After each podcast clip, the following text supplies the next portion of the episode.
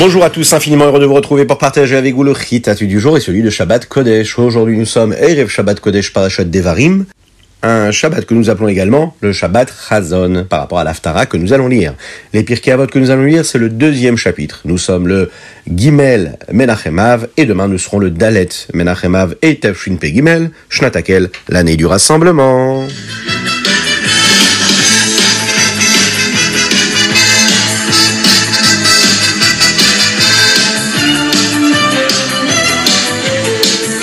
Et nous allons démarrer avec le Chumash. Dans le Chumash euh, d'aujourd'hui et de demain, on nous parle de Moshe Rabbeinu qui rappelle au béni Israël comment ils ont conquis les terres de Sichon et de Og. Oui, ces rois étaient très forts, ils étaient puissants. Akadosh Baruch va leur dire de les combattre, de combattre ces nations. Et c'est ce qu'ils vont réussir à faire. Ils vont même réussir à capturer complètement leurs terres. Une partie de leurs terres est allée à la tribu de Réhouven et de Gad. Et une autre partie est allée à certaines familles de la tribu de Ménaché. Moshe Rabbeinu va continuer de rappeler au béni Israël ce qui leur est arrivé dans le désert afin qu'ils soient prêts à entrer en Eretz Israël. Il rappelle par exemple à la tribu de Réhouven, de Gad et de Ménaché la promesse qu'ils ont faite. Oui, même s'ils vivront dans ces parties d'Eretz Israël de l'autre côté du Jourdain, ils devront veiller d'abord à ce que les autres bénis Israël soient établis en Eretz Israël avant de retourner vivre avec leur famille. Moshe va dire également au Béné Israël de ne pas s'inquiéter pour cette guerre-là qu'ils auront à accomplir pour conquérir Israël. Oui, il suffit de regarder comment Akadosh Baruch les a aidés auparavant. Akadosh Baruch se battra de nouveau pour les Béné Israël, pour le peuple juif, comme il a toujours fait.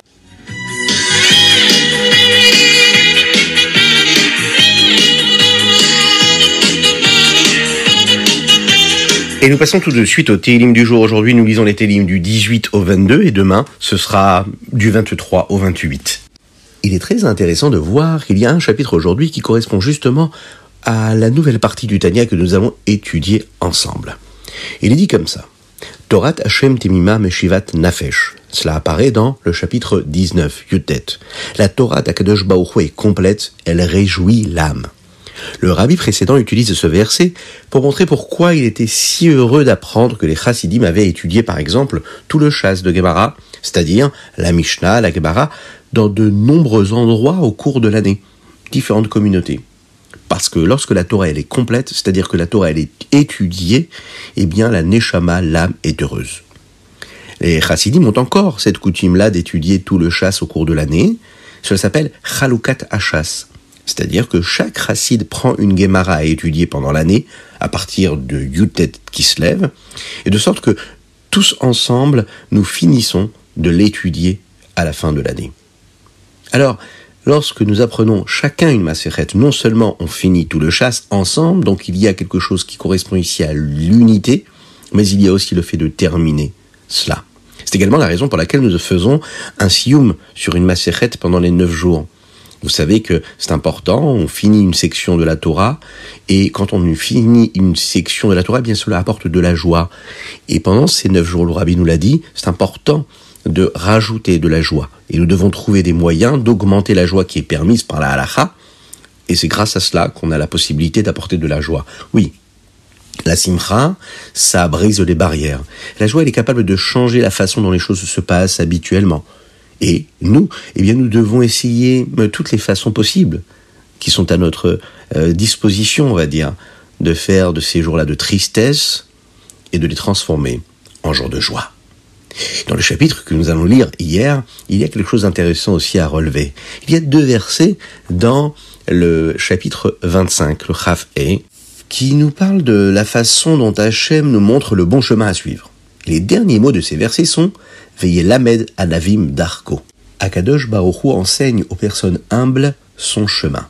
Le Rambam dit que cela parle de deux choses qu'Akadosh Baruchu donne au béni Israël, au peuple juif, pour les aider à faire Teshuvah et à faire ce qui est juste. Première chose, il leur envoie des Nevi'im, des Rabbanim, des Tzadikim, qui leur enseignent les voies d'Akadosh Baruchu et comment faire Teshuvah. La deuxième chose, Akadosh Baruchu fait en sorte que la personne veuille faire ce qui est juste lorsqu'elle en apprend davantage sur ce sujet-là, elle-même.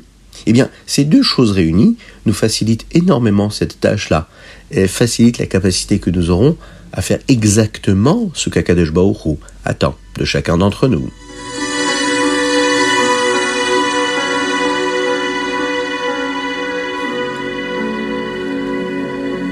Et nous passons tout de suite au Tanya du jour. Aujourd'hui, nous commençons la quatrième partie du Tanya, celle qui s'appelle Igeret Kodesh, la lettre sainte. Il y a vraiment beaucoup de lettres ici, où le Rabbi Shnon Zalman aide les chassidim à servir à Kadosh Baruch il leur donne des conseils. Mais comme la dernière section du Tanya s'appelait déjà Igeret Teshuvah, eh bien cette partie-là est simplement appelée Igeret à Kodesh. La première lettre comporte trois parties, que nous apprendrons au cours des trois prochains jours.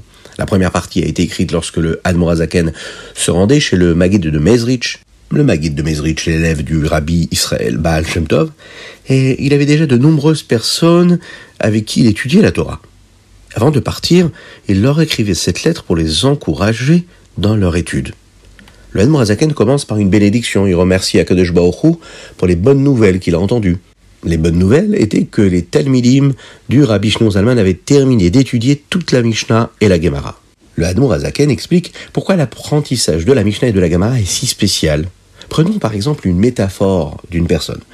Une personne a une tête, a des mains et le reste de la partie supérieure de son corps qui sont toutes des parties très importantes. Mais comment se rend-il là où il doit être pour utiliser toutes ses forces et faire en sorte que ses membres de son corps supérieur puissent euh, être utilisés à bon escient comme il faut? Eh bien, il a besoin de la moitié inférieure du corps, à savoir sa taille, ses jambes et ses pieds. Eh bien, nous avons également une moitié supérieure et une moitié inférieure dans la spiritualité.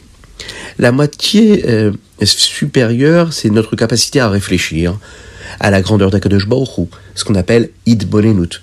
C'est ce qui nous amène à ressentir de l'amour pour Hachem, mais aussi ce qui nous amène à craindre et faire ce que nous devons faire pour Akadosh euh, de ne pas faire l'inverse de ce qui nous euh, rapproche d'Hachem, ce que nous appelons Ahava et Ira.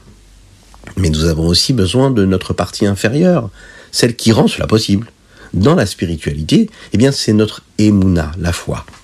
Ce n'est que lorsque nous avons la Emouna en Akadosh même si on ne réfléchit pas, juste avoir la Emouna, avoir la foi, même sans comprendre, eh bien, on a la possibilité, quand on a cette émouna-là, cette foi en Dieu, de pouvoir ensuite avoir la hitbenenout, la réflexion à propos de Hachem, et de commencer à ressentir de l'amour et de la crainte. Cette émouna, elle est très importante, mais elle a besoin d'une ceinture, entre guillemets. C'est-à-dire que quand une personne met une ceinture, eh bien elle se sent forte. Cela maintient le reste de son corps. Eh bien nous avons également besoin de mettre une ceinture de spiritualité pour ressentir une émouna forte, une foi forte. Alors qu'est-ce que c'est la ceinture? Eh bien, la ceinture, c'est les halachot de la Torah, les lois. Et même si on ne comprend pas tout, on respecte. On ne se pose aucune question, on respecte ce, que la halacha nous demande de faire. La halacha, ça renforce notre émouna et notre vitalité dans le service d'Hachem. C'est le sens même des mots que Shlomo Ameler prononce dans ce que nous allons lire Ezrat Hashem ce soir, après avoir dit Shalom Aleichem à table de Shabbat. Shagra be'oz motnea. Les bénis Israël, le peuple juif, met une ceinture à sa taille qui est Oz, la force, la Torah. Vous le savez, le rabbi de Lubavitch a demandé au peuple juif d'étudier le Rambam. C'est ce que nous faisons en résumé tous les jours ensemble, Baruch Hashem.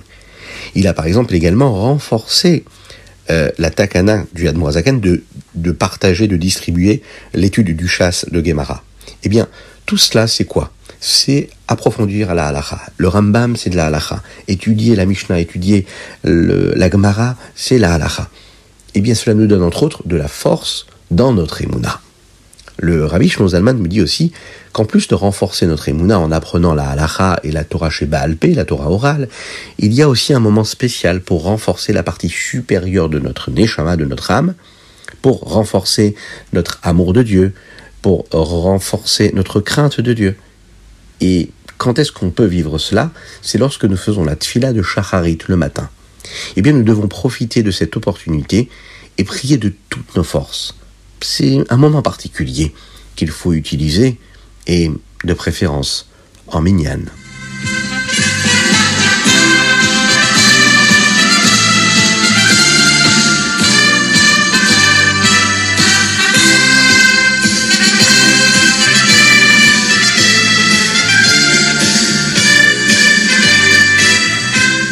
Et nous passons tout de suite au Ayom Yom, celui qui correspond tout d'abord au Gimel Menachemav, et ensuite on fera celui de Shabbat Kodesh. Pendant les neuf jours, nous pensons à quel point il est triste que le peuple juif soit en exil, en galoute. Nous demandons à Akadosh Baruch d'envoyer le Mashiach dès maintenant, et aujourd'hui nous allons apprendre une certaine façon de réfléchir sur cet exil-là. Et cette façon-là nous donnera la force de saisir chaque occasion que nous aurons en galoute, en exil, pour faire de bonnes actions. Le Rabbi Rachab, Rabbi Shalom Dovber, a dit dans une sikha, dans un discours, que lorsque le Mashiach viendra très bientôt, nous regretterons les jours où nous étions en galoute.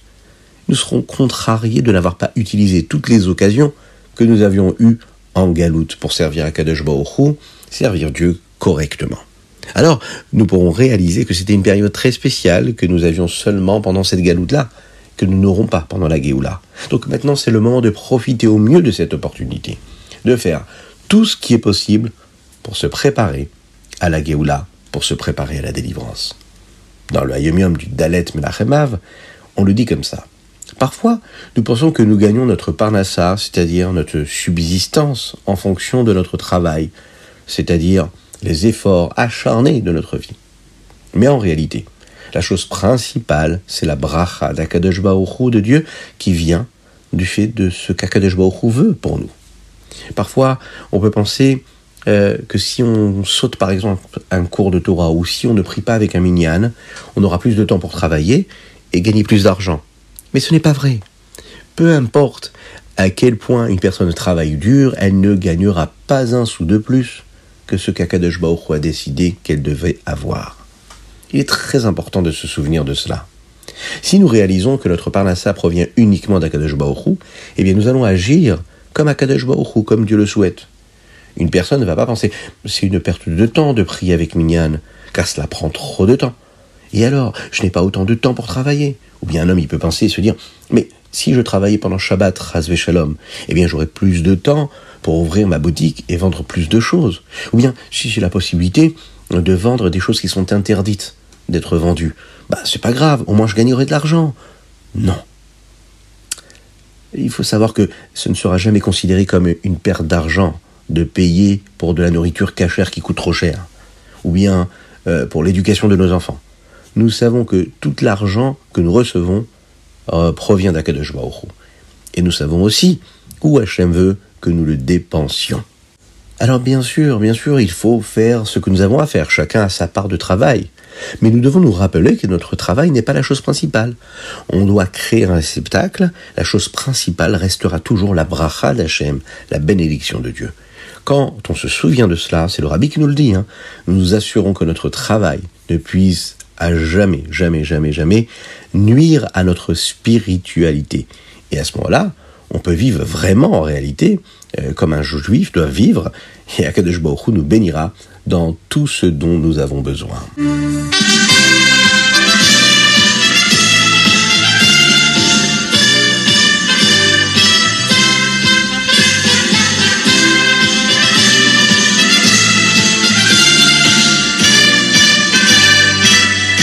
Et nous allons passer tout de suite à notre Rambam du jour et celui de Shabbat Be'ezrat Hashem. Dans les chapitres Tet, Yud et Yud Aleph, toujours dans les Ilchot Isur et Bia, nous en apprenons davantage sur la Taharat Mishpacha, la pureté familiale, en nous assurant que notre mariage est purement rituellement propre. Il y a des lois, et il faut être très très très vigilant et très méticuleux sur toutes les lois qui nous ont été données dans les chapitres que nous allons étudier demain, c'est-à-dire Yudbet, Yudgimel et Yuddalet, nous apprenons tout sur le fait qu'il est interdit de se marier avec un non-juif. Nous apprenons par exemple comment une personne non-juive peut faire la guéroute, c'est-à-dire se convertir et devenir juive. Une halakha nous dit comment les béné Israël sont devenus juifs, eux, quand ils ont quitté Mitzraïm, l'Égypte, grâce à la Brit Mila, grâce au mikvé, mais également grâce au korbanot. Alors, de nos jours, c'est de la même manière qu'un non-juif peut devenir juif. Il doit faire ces trois choses avant de pouvoir devenir un ger tzedek, c'est-à-dire un véritable converti qui deviendra juif véritablement. De nos jours, oui, une personne peut devenir guerre complet même si elle n'apporte pas un korban car nous n'avons pas le Beth Amikdash. Nous apprenons également de nombreuses halachot des lois sur la manière dont le Bet Din s'efforce de s'assurer que la personne qui souhaite devenir juive parce qu'elle veut accomplir les mitzvot, eh bien, elle le fait vraiment pour cette raison-là, parce qu'elle veut s'attacher à Hachem et accomplir les commandements de Dieu, et non pour d'autres raisons, comme par exemple euh, vouloir se marier avec un juif. Il ne faut pas qu'il y ait un intérêt particulier à cette conversion. Il faut que ce soit motivé par uniquement cette volonté-là de s'attacher à Akadosh Baruch. Nous allons conclure notre Ritat et notre Ramam, notre étude du jour, avec un sujet qui correspond à ce que nous allons vivre, Be'ezrat Hashem Shabbat demain, que nous appelons le Shabbat Chazon. Cette semaine, nous lisons une Haftara qui commence avec ce mot. C'est le dernier verset de l'Haftara qui dit Tzion ba mishpat tipade veshavea bitzdaka. Yerushalayim sera racheté par la Torah et le peuple juif qui lui a été mené prisonnier eh bien, sera racheté lorsque nous donnerons la tzedaka. Qu'est-ce que cela signifie pour nous maintenant? Eh bien, le rabbi Shmonzalman explique dans le Likutei Torah que Tzion ici ne se réfère pas seulement à Yerushalayim. Et nous ne parlons pas seulement de tous les bénis Israël, de tout le peuple juif qui est en exil. Nous parlons aussi de l'exil de notre Neshama, de notre âme. On peut être en Eretz Israël et être en exil. L'exil signifie que les choses ne sont pas comme elles devraient l'être. Et comment devrait-elle être?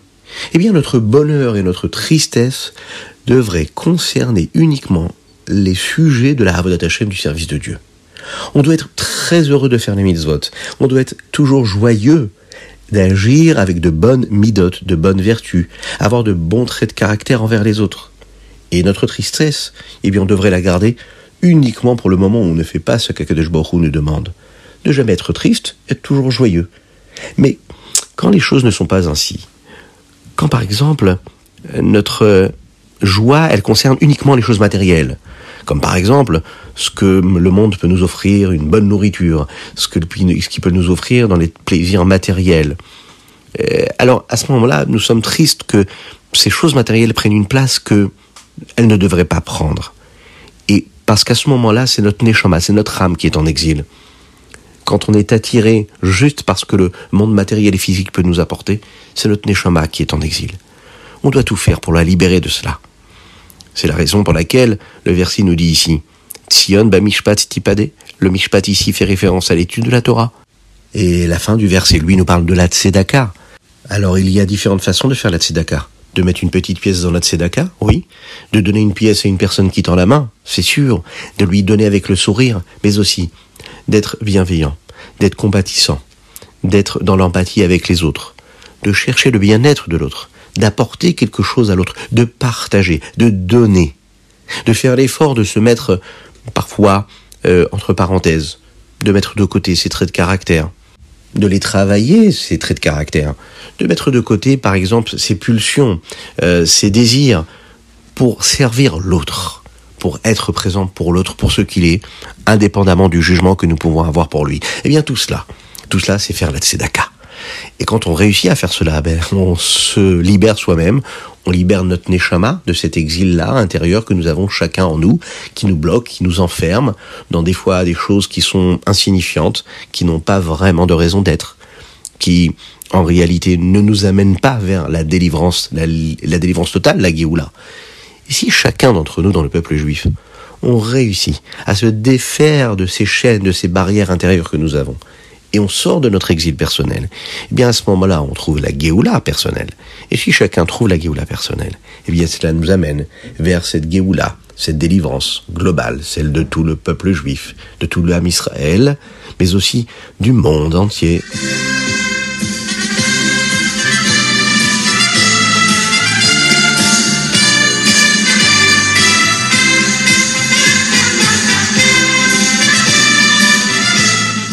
Voilà, c'était le Ritat du jour. J'espère que vous avez passé un bon moment. Je vous invite à le partager avec vos proches. C'est très important de diffuser la Torah. Je vous souhaite un excellent Shabbat. Shabbat Shalom. Que Dieu vous bénisse et qu'il vous protège dans la joie véritable. La dédicace du jour, elle est pour la les mains de Avraham Nissim Ben Sultana. Envoyez vos dédicaces sur ritat.fr, mais également sur le WhatsApp du 06 61 76 87 70. Je vous dis à très bientôt. Shabbat Shalom.